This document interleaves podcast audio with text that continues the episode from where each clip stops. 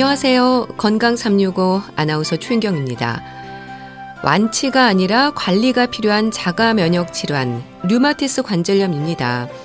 전혀 다른 질환임에도 퇴행성 관절염과 혼동하는 분들이 많아서 진단이 늦어지는 경우가 있다는 지적입니다.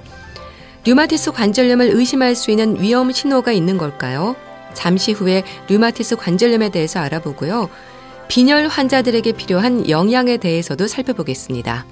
건강 365 꼬마 자동차의 사랑의 시 듣고 시작하겠습니다.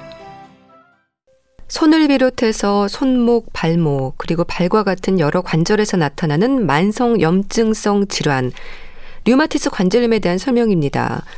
정확한 원인을 알 수 없는 자가 면역 질환으로 지적이 되는데요. 관절염이라는 이름 때문인지 퇴행성 관절염과 혼동하는 분들이 많습니다. 가톨릭대 서울 성모병원 류마티스 내과 김완욱 교수와 함께합니다. 교수님 안녕하세요. 네, 안녕하세요. 류마티스 관절염과 퇴행성 관절염 일단 이름에서부터 다름에도 불구하고 많은 분들이 혼동을 합니다. 왜 그럴까요? 증상이 비슷한가요? 아, 사실 두 병 모두 손가락, 발가락 관절을 잘 침범하고 증상이 비슷해서 예. 구분이 어려운 경우가 있습니다. 예. 사실은 원인부터가 다른데요. 퇴행성 관절염은 관절을 오래 써서 마모돼서 생기는 병이라고 그런다면은 류마티스 관절염은 면역학적인 이상 때문에 병이 생깁니다. 네. 네. 진단을 받기까지 시간이 걸리는 경우도 많겠어요. 우리가 그 손목 손가락 관절이 아프면은 대개 이제 무리해서 삐거나 다친 경우를 먼저 생각하지 않습니까? 예. 네, 사실 이 경우가 대부분이고요. 어, 우선 아픈 곳에 파스를 붙이거나 또 민간요법에 의존해서 음. 치료를 하는 경우가 많습니다. 이러다 네. 보니 진단이 늦어지는 경우를 흔히 보게 되죠. 예. 그러니까 버티다가 오시는 분들이 많으신 거군요.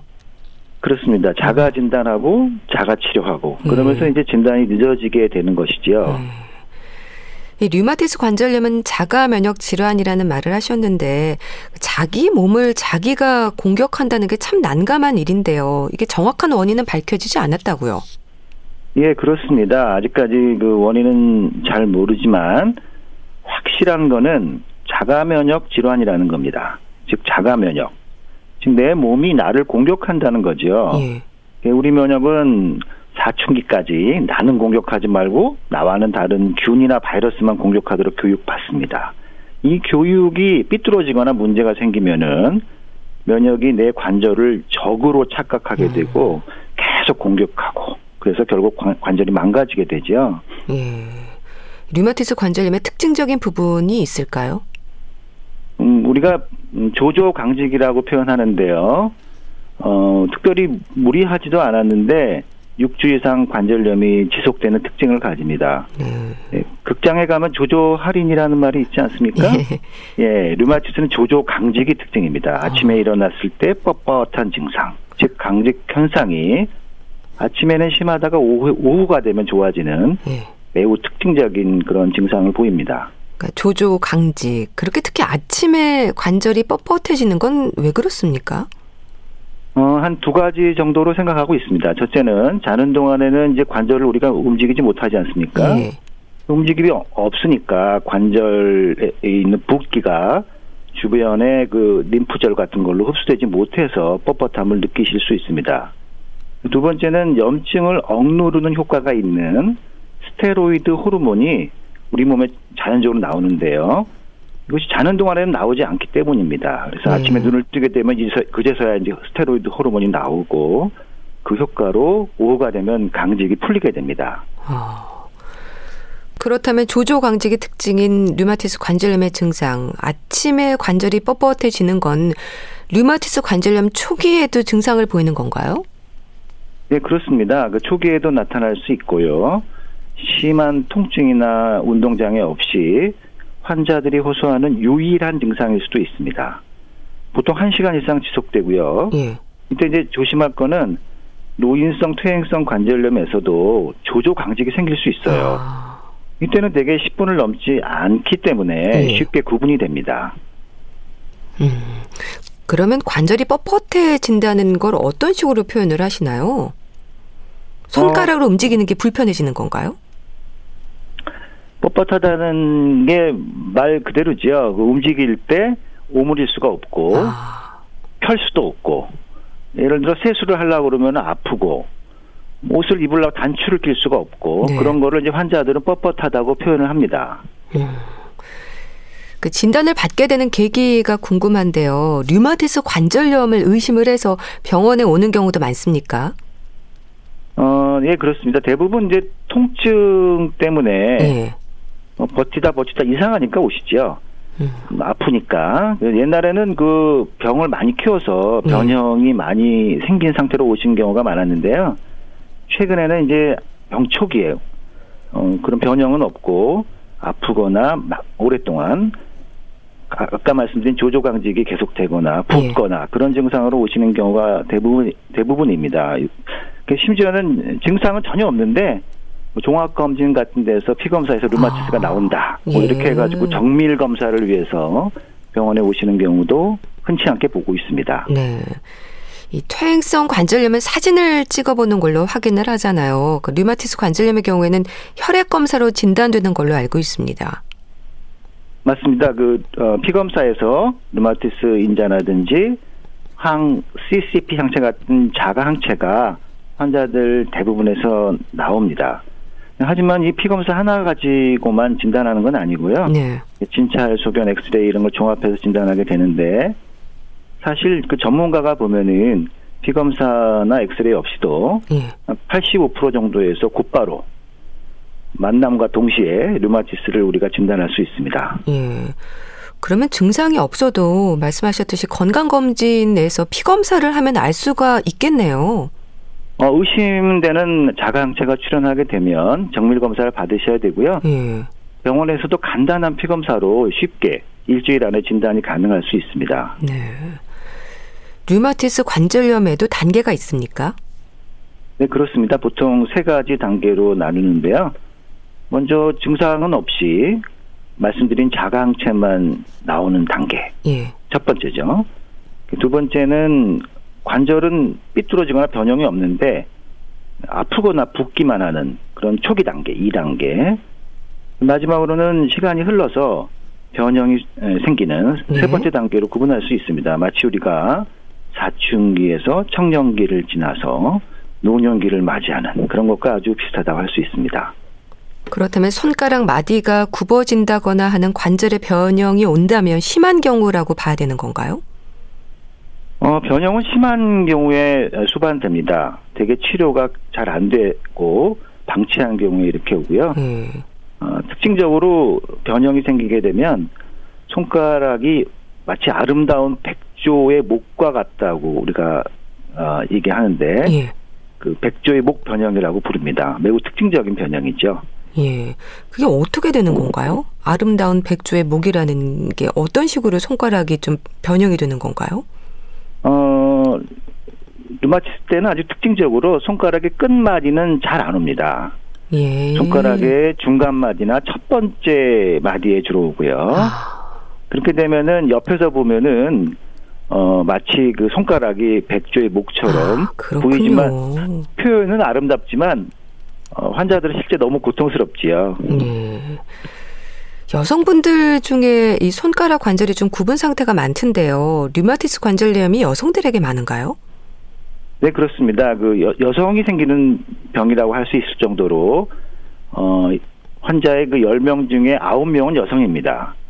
아마 잘 이유는 모르지만은 임신, 출산 이런 그런 것 등에 의해서 여성 호르몬이 급격하게 변화가 생기게 되면 예.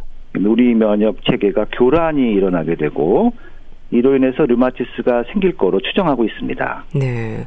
그 손가락의 모양으로 볼 때 구체적으로 어디가 어떻게 변형이 되는 겁니까? 통증도 있는 건가요?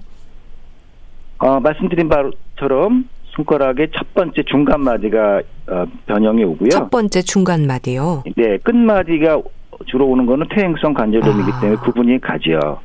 어, 이렇게 이제 변형이 백조의 목 변형이 오게 되면 예. 관절이 결국 삐뚤어지게 되죠. 이 삐뚤어진 관절을 계속 쓰면은 마모가 심하게 되고요. 이게 심한 마모 때문에 염증과 통증은 더욱 증가하게 됩니다. 음, 그럼 통증은 뭐 손을 쓸 수 없을 정도의 그런 통증인가요? 어, 뻣뻣한 증상이 심해지면 환자분들이 어, 단추를 잠그거나 옷을 입거나 자동차 문을 열, 거나 네. 이런 것들을 할 수가 없지요. 그리고 손가락 오물일 수 없는 상태가 아, 되지요. 그렇군요. 물건을 잡을 수가 없는 상태죠. 너무 힘들어 하십니다. 예.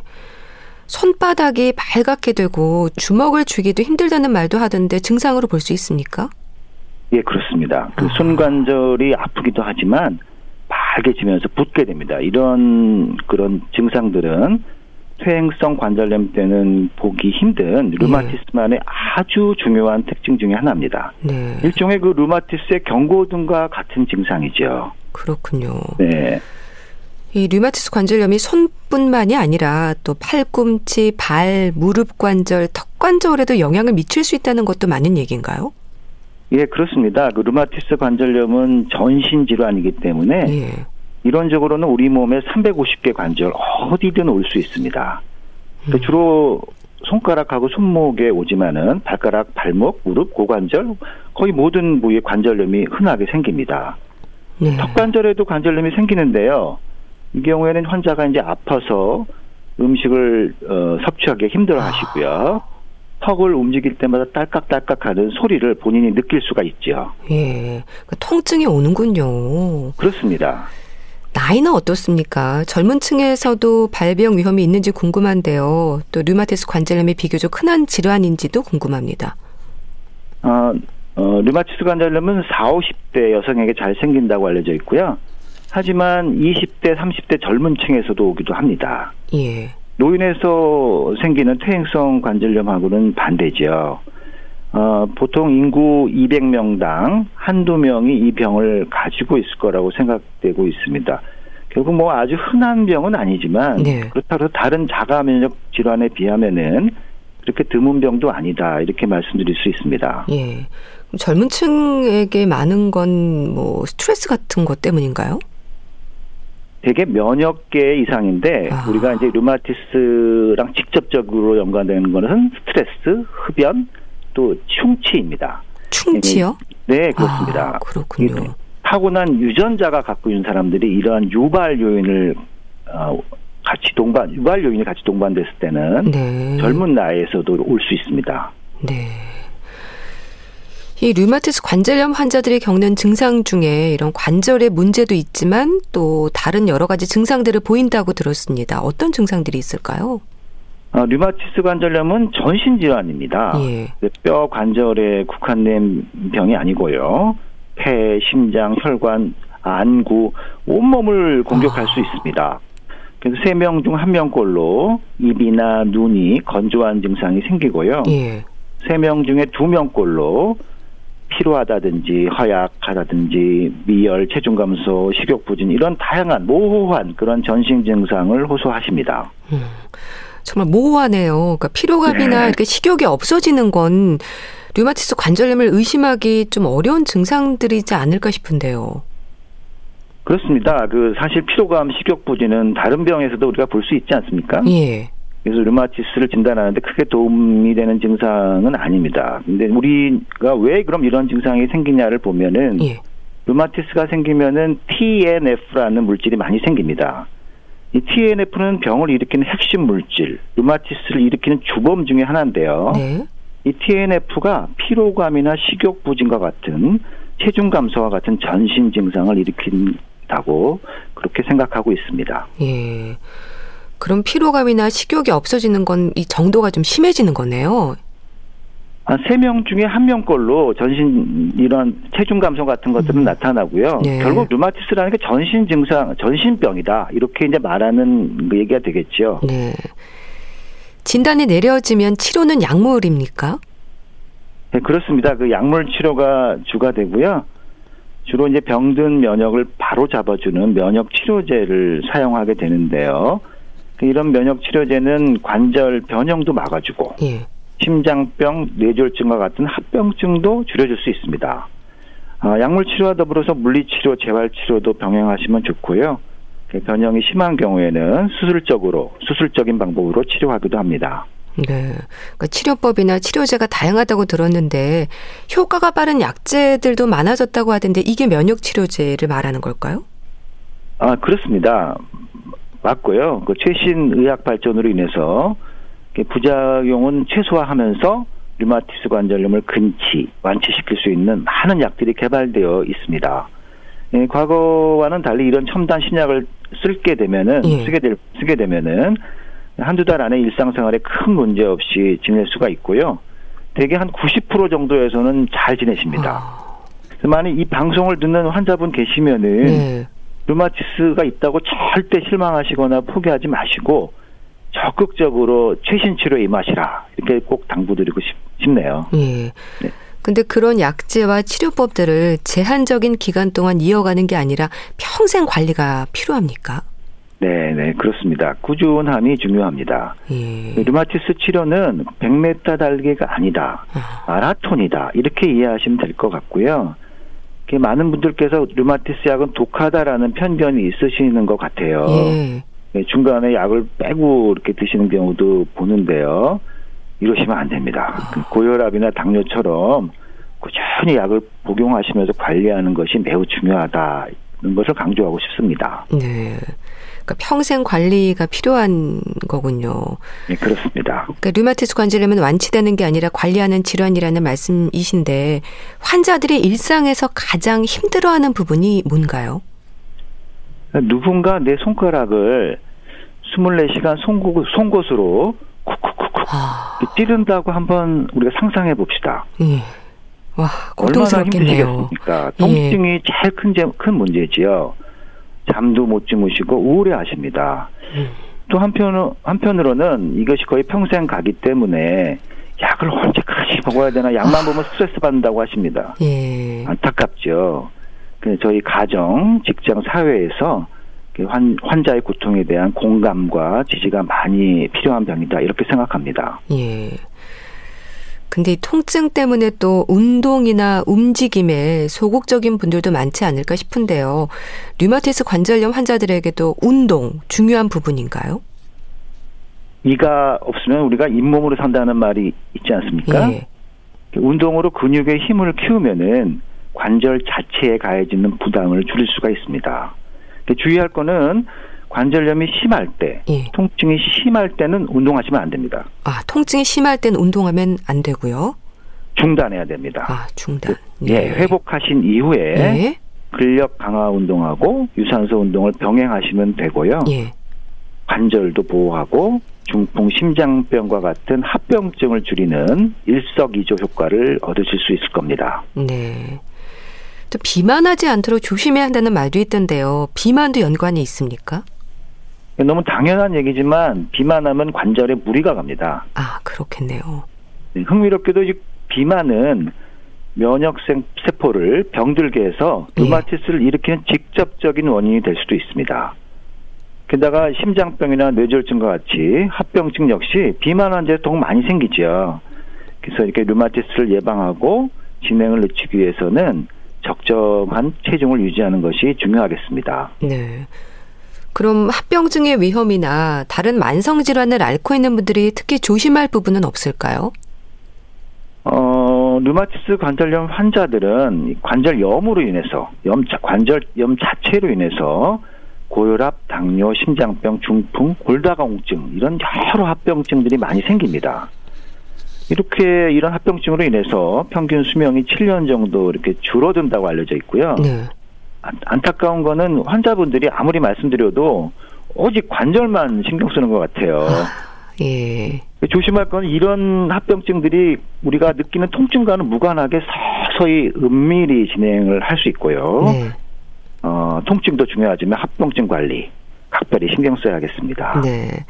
대한 류마티스 학회에서 코로나19 시대 류마티스 관절염 환자들의 건강 지침을 강조하고 있는데요. 교수님 어떤 내용들인가요? 어, 코로나. 참, 우리 모두 힘들지요. 예. 어, 르마티스에서도 코로나 연구가 많이 돼 있는데요. 그 연구를 한번 종합해 보면은 일반인에 비해서 르마티스 환자가 코로나에 더 걸리지는 않는다고 알려져 있습니다. 네. 사망률 차이가 없다고 돼 있습니다. 아, 물론 우리가 이제 방역 수칙을 철저하게 지켜야 되겠고 조심해야겠지만은 루마티스 환자라고 해서 특별히 더 걱정할 수준은 아니다. 이것이 이제 현재까지 결론입니다. 네. 건강 지침도 중요할 것 같은데 이런 부분들이 강조가 되는 이유가 뭔가요? 어, 환자분들이 그 뭐, 물론 물론 정확한 정보는 아니지만 네? 루마티스 약이 방어력을 떨어뜨려서 코로나를 더 잘 걸리게 할 거라고 오해하시는 것 아, 같아요. 예. 저, 저희한테 말 안 하시고 약을 임의로 끊는 경우가 종종 생기고 있습니다. 어, 확실한 거는 아직까지 류마티스 약이 코로나 감염에 영향을 준다는 근거가 없습니다. 네. 오, 히려 일부 류마티스 약은 코로나 치료에 쓰고 있어요. 그렇기 때문에 어, 반드시 전문의와 상의하시고 되도록 치료는 잘 유지하셔라 이렇게 권고드리고 싶습니다. 네, 그러니까 류마티스 관절염 약을 임의로 끊지 마시고 꾸준히 드셔야 되는 거군요. 그렇습니다. 자, 류마티스 관절염은 평생 관리가 필요한 질환이라는 점에서 되도록 빨리 발견해서 치료를 시작해야 될 것 같은데요. 류마티스 관절염을 의심할 수 있는 증상 짚어주시면 좋겠습니다. 자, 우리가 관절통이 있을 때 대수롭게 생각하지 마시고 네. 유심히 관찰하시기 바랍니다. 특히 아침에 1시간 이상 관절이 뻣뻣한 조조 강직 현상이 있고 이런 증상이 6주 이상 지속되고 관절이 아픈 거를 넘어서서 붓고 발갛게 되는 증상이 있으면 네. 빨간 경고등이 켜졌다고 생각하시고 류마티스 전문의 진료를 꼭 받으시라 이렇게 말씀드리고 싶습니다. 네, 알겠습니다. 자, 오늘 류마티스 관절염에 대해서 알아봤는데요. 가톨릭대 서울 성모병원 류마티스 내과 김완욱 교수와 함께 했습니다. 말씀 잘 들었습니다. 감사합니다. 네, 감사합니다. 장현의 나는 너를 들으셨습니다. 여러분은 지금 KBS 라디오 건강 365와 함께하고 계십니다.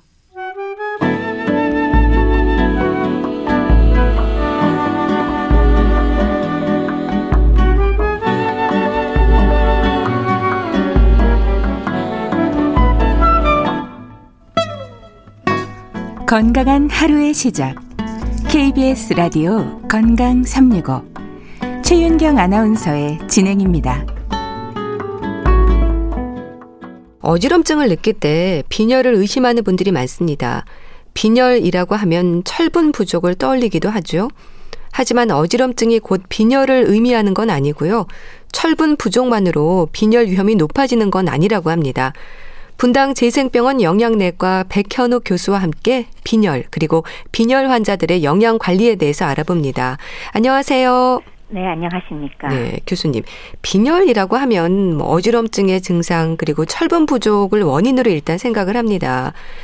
하지만 빈혈 환자들은 오히려 숨이 차다는 표현을 하는 경우가 많다고 들었어요. 그런가요? 네. 보통 어지럽다는 증상으로 나 빈혈 증상 있습니다라고 표현하는 경우가 꽤 흔합니다만은 네. 실제 검사를 해보면 빈혈이 아닐 때가 많습니다. 물론 다량 출혈 등으로 아주 급격하게 빈혈이 진행되는 경우에 어지러울 수도 있지만은 대부분의 빈혈 환자들은 오히려 숨이 차거나 피로하다는 증상을 주로 얘기하도록 얘기하곤 하죠. 네. 빈혈은 어떤 상태를 말하는 겁니까? 빈혈이라는 거는 결국 피가 부족하다는 거 아니겠습니까? 예. 그것은 혈액 내 적혈구가 감소하여 산소를 운반하는 능력이 떨어지는 것을 의미합니다. 만약에 병원에서 혈액 검사를 할 경우 가장 기본적으로 검사하는 항목인 헤모글로빈, 즉 혈색소라 불리는 지표로 빈혈의 정도를 표현하곤 합니다. 네. 원인도 다양하지 않나요? 빈혈의 종류도 많던데요. 크게 보아서 빈혈의 원인은 두 가지를 생각합니다. 하나는 혈구를 만들어내지 못하는 경우가 있겠고요. 또 하나는 적혈구를 제대로 만들긴 하지만 비정상적으로 파괴되거나 혹은 과다하게 새어나가는 경우가 있습니다. 첫째, 혈구를 만들지 못하는 경우는 조혈기관, 즉 혈구를 만들어내는 공장인 골수가 제대로 일을 하지 않는 상황이죠. 네. 여기에는 재생불량성 빈혈이 있습니다. 그렇지만 그 공장 자체가 문제가 있기도 하지만은 혈구 생성에 필요한 성분 영양소가 부족하면 역시 혈구를 못 만들게 되겠죠. 이런 걸 영양 결핍성 빈혈이라고 합니다. 이 경우에 바로 대표적으로 철분, 비타민 B12, 엽산 외에도 B6와 구리 등이 조혈에 필요한 영양소로 대표적이라고 할 수가 있겠습니다. 예. 이런 영양소 부족하고 연관된 빈혈은 적절한 영양소 공급으로 물론 호전시킬 수 있습니다. 근데 이렇게 혈구를 만들지 못하는 경우도 있지만은 정상적으로 혈구를 만들어도 거꾸로 비정상적으로 이 혈구가 빨리 부서지면 역시 문제가 되겠죠. 우선은 용혈성 빈혈이라고 자꾸 부서지는 현상이 있을 수 있고 네. 또 하나는 몸 밖으로 피가 새어나가는 출혈 상황이 역시 빈혈을 유발하는데 실제로 가장 흔한 거는 이렇게 출혈 상황이 또 굉장히 흔한 것 중에 하나가 됩니다. 네. 그래서 위장관 출혈을 포함한 만성 출혈 역시 철결핍성 빈혈이 유발됩니다. 성장기 청소년과 폐경전 여성에게 만약 빈혈이 동반된다면 아 그거 대부분 철분 부족이야라고 할 정도로 어, 철분 결핍성 빈혈이 사실 이 중에서 가장 흔한 원인이 됩니다. 예. 자, 오늘은 빈혈의 다양한 원인들 중에서 80% 이상을 차지하는 철 결핍성 빈혈을 중심으로 말씀을 나눌 텐데요. 근데 그럼에도 불구하고 철분 섭취만으로 해결이 되는 건 아닙니까? 철분 부족을 물론 떠올리기는 하지만은 어, 철분만으로 모든 빈혈이 해결되지는 않죠. 예. 당연히 빈혈 중에서 제일 흔한 게 철결핍 빈혈이기는 하지만요.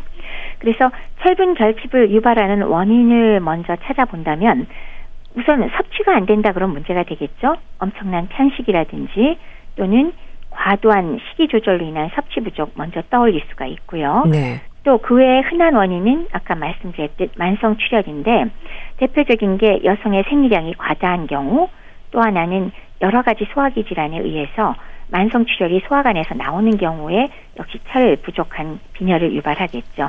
뭐 질환이 여러 가지 있겠지 않, 있지 않습니까? 뭐 유시비장 궤양이라든지 염증성 장질환, 치질, 소화관 암이라든지 또는 진통소염제에 의해서 위장 점막 출혈 생기는 경우들이 있습니다. 네. 그런데 철분 결핍만으로 해결되는 거는 당연히 원인에 따라서 다르니까요. 뭐 흔한 원인만을 따진다 물론 철분 결핍이긴 하지만 다른 원인이 있을 수 있고요. 또 방금 말씀드렸듯 위장관 출혈이 원인일 경우에는 막연하게 철분만 주어서 해결될 건 아니고요.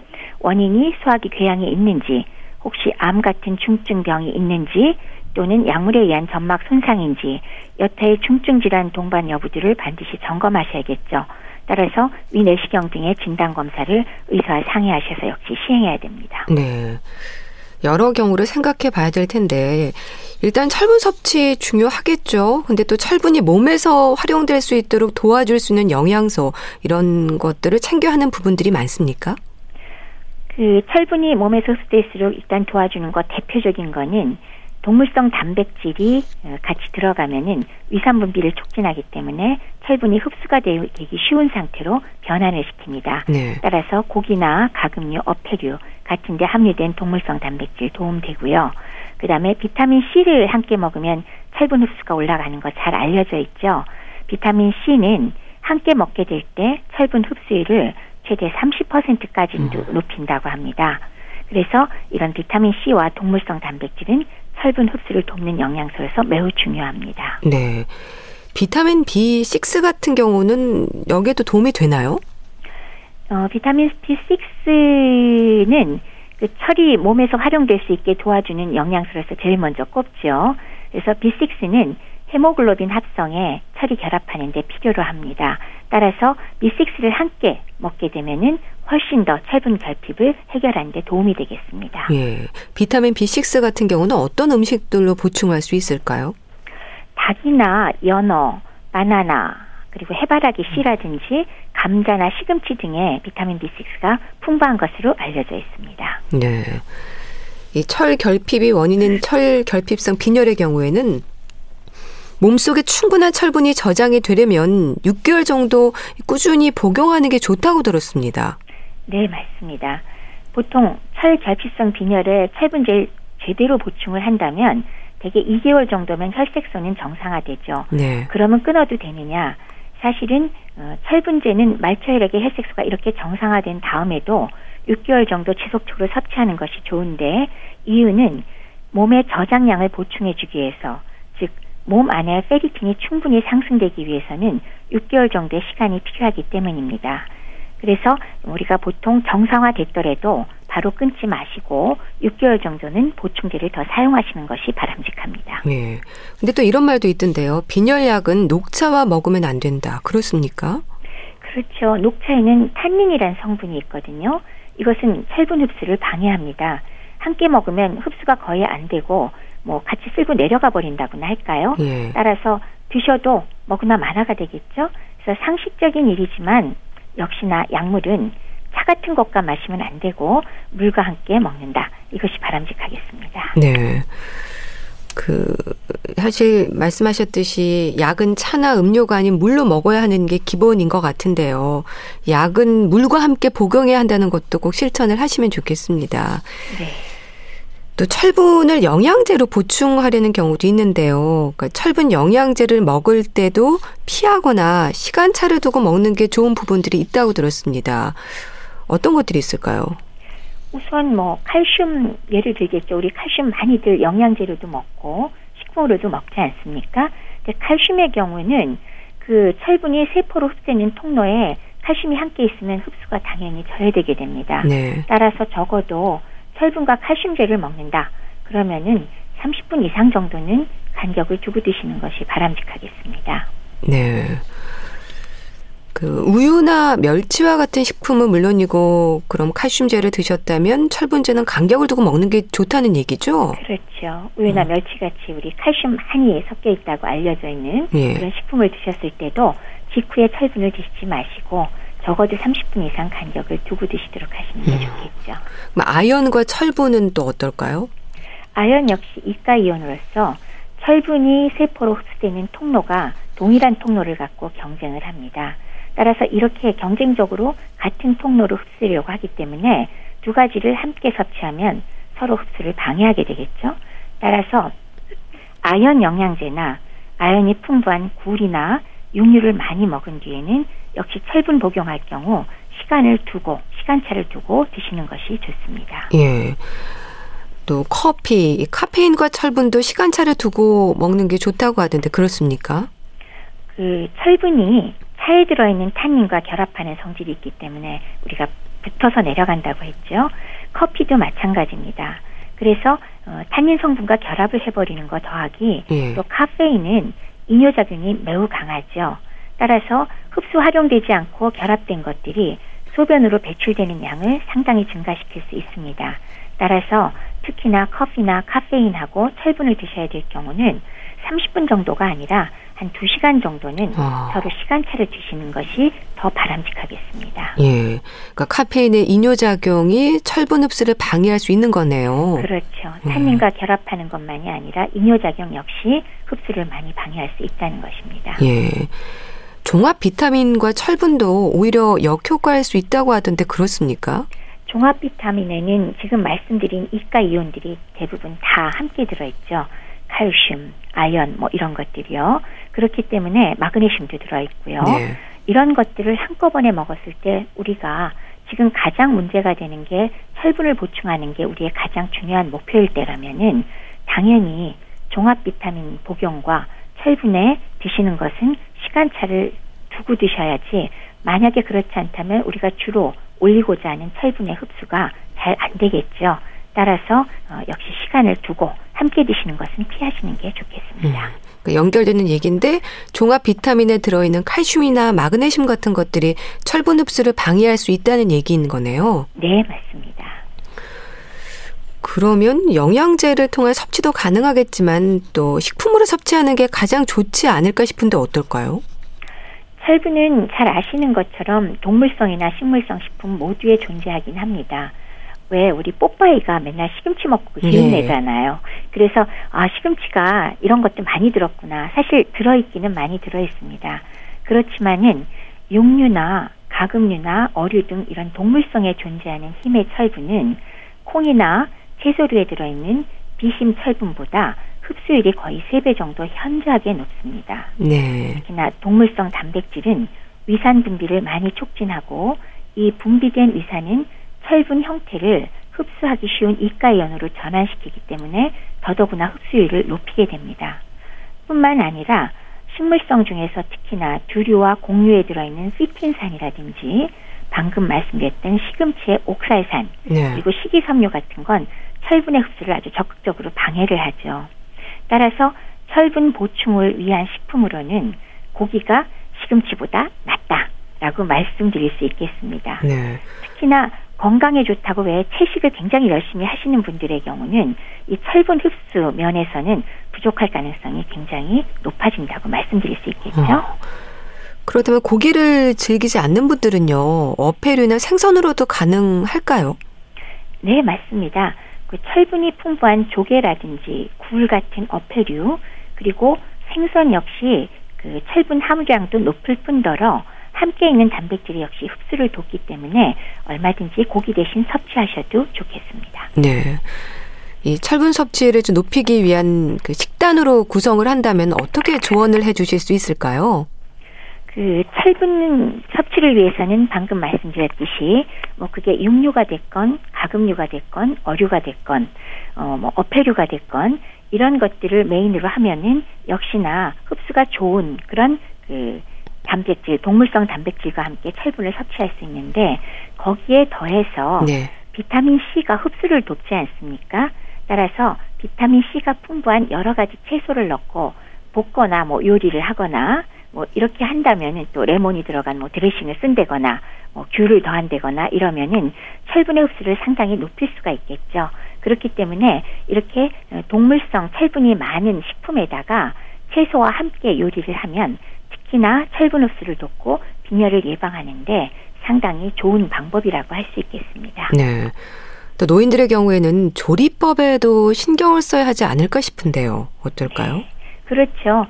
특히나 노인들의 경우는 왜 한 가지만 드시거나 귀찮으니까 아니면 내가 나이가 드니까 고기가 먹기 싫어졌어. 그래서 고기를 안 드신다거나 이런 경우가 많지 않습니까? 그렇기 때문에 그게 육류가 됐건 어패류가 됐건 또는 뭐 이 생선류가 됐건 간에 거기에 더해서 채소와 함께 어, 요리를 잘해서 맛있게 드시고 예. 뭐, 뭐 도마도 같은 걸 추가한다거나 음. 이런 방식으로 함께 드시는 게 물론 이 빈혈을 예방하는 것만이 아니라 건강 전체적으로 도움이 많이 되겠죠. 네. 이 노인들의 철 결핍성 빈혈이 주는 건강의 위험이랄까요? 생활에서도 우려되는 부분들이 있지 않을까 싶은데 어떤 게 있을까요? 어, 빈혈의 경우는 사실은 노인들의 경우는 그 우리가 혈액 검사를 해서 그 기본적으로 그 어떤 원인이 빈혈이냐를 알고자 할 때 그 혈액 도말 검사를 한번 해보죠. 네. 그럴 때 철분 결핍성 빈혈은 적혈구 크기가 매우 작습니다. 근데 문제는 이런 작은 적혈구성 빈혈은 철분 결핍만이 원인이 아니라 만성 염증성 반응에 의할 때가 적지가 않습니다.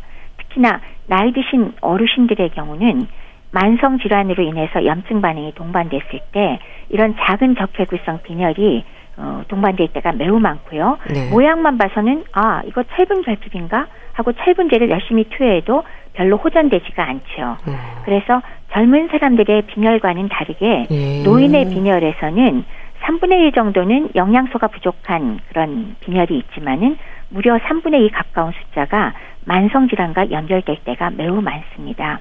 그렇기 때문에 이럴 때 명확하게 철분 결핍이라는 걸 확인하지 않은 상태에서 네. 막연하게 빈혈이 있으니까 그리고 철분만 드렸 드리게 어. 되면은 철분이 과다 투여돼서 오히려 문제가 될 가능성이 훨씬 더 높습니다. 예. 그러니까 철분 섭취도 지나치면 문제가 된다는 얘기죠. 그렇죠. 음. 그 철결핍성 빈혈을 비롯해서 흔히 말하는 악성 빈혈도 그렇고 다양한 원인의 빈혈이 있다는 것도 말씀해 주셨는데요. 빈혈이라는 생각에 무조건 철분제를 드시거나 하면 오히려 위험한 경우도 있다고 들었습니다. 방금 말씀드렸듯이 철분 섭취가 사실은 철분이 부족하지 않은데도 지나치게 복용하게 되면은 활용은 되지 않고 체내에 축적이 되죠. 아. 그러면 이 과다하게 축적된 철분은 놀랍게도 산화 스트레스를 유발합니다. 네. 그리고 염증 반응을 악화시킬 수가 있습니다. 따라서 철분 과다 투여로 인해서 이것이 심혈관계 질환도 유발할 수 있고요. 만성 신장 질환이 진행될 수도 있고 또 간에 많이 축적돼서 간을 손상을 입히기도 합니다. 네. 그리고 산화 스트레스와 만성 염증 반응은 노화도 또 촉진을 하게 되죠. 뿐만 아니라 철분제를 드셨을 때 대부분의 철분제는 위장 점막을 자극하게 돼서 배가 아프거나 구역질이나 토하거나 변비 유발 매우 흔하지요. 이런 문제들 때문에 문제가 되고 그렇기 때문에 특히나 젊은 사람뿐만이 아니라 노인의 경우 빈혈이 있다고 하여도 원인을 반드시 확인하고 치료하셔야 합니다. 철분 결핍이 확인되지 않는 한 네. 철분을 함부로 복용하지 않는다. 이것을 항상 염두에 두셔야겠습니다. 네. 그러니까 정확한 진단이 중요하다는 걸 꼭 기억을 하셔야 되겠네요. 그렇습니다. 막연하게 내가 어지럽다, 빈혈이 있는 것 같다고 해서 빈혈 영양제라고 무조건 구입해 드시는 것은 네. 건강을 오히려 해칠 수 있습니다. 증상이 의심스러우면 빈혈이 진짜 있는지 여부, 그리고 빈혈이 있다면 그 원인을 정확히 진단받고 적절하게 치료를 받으셔야겠습니다. 그것이 바로 건강을 지키는 지름길이 되겠습니다. 네, 알겠습니다. 자, 오늘은 빈혈, 그리고 빈혈 환자들의 영양 관리에 대해서 알아봤는데요. 분당 재생병원 영양내과 백현욱 교수와 함께 했습니다. 말씀 잘 들었습니다. 감사합니다. 네, 감사합니다. 이광조의 오 그대는 아름다운 여인 보내드리면서 인사드릴게요. 건강365 아나운서 최인경이었습니다. 고맙습니다.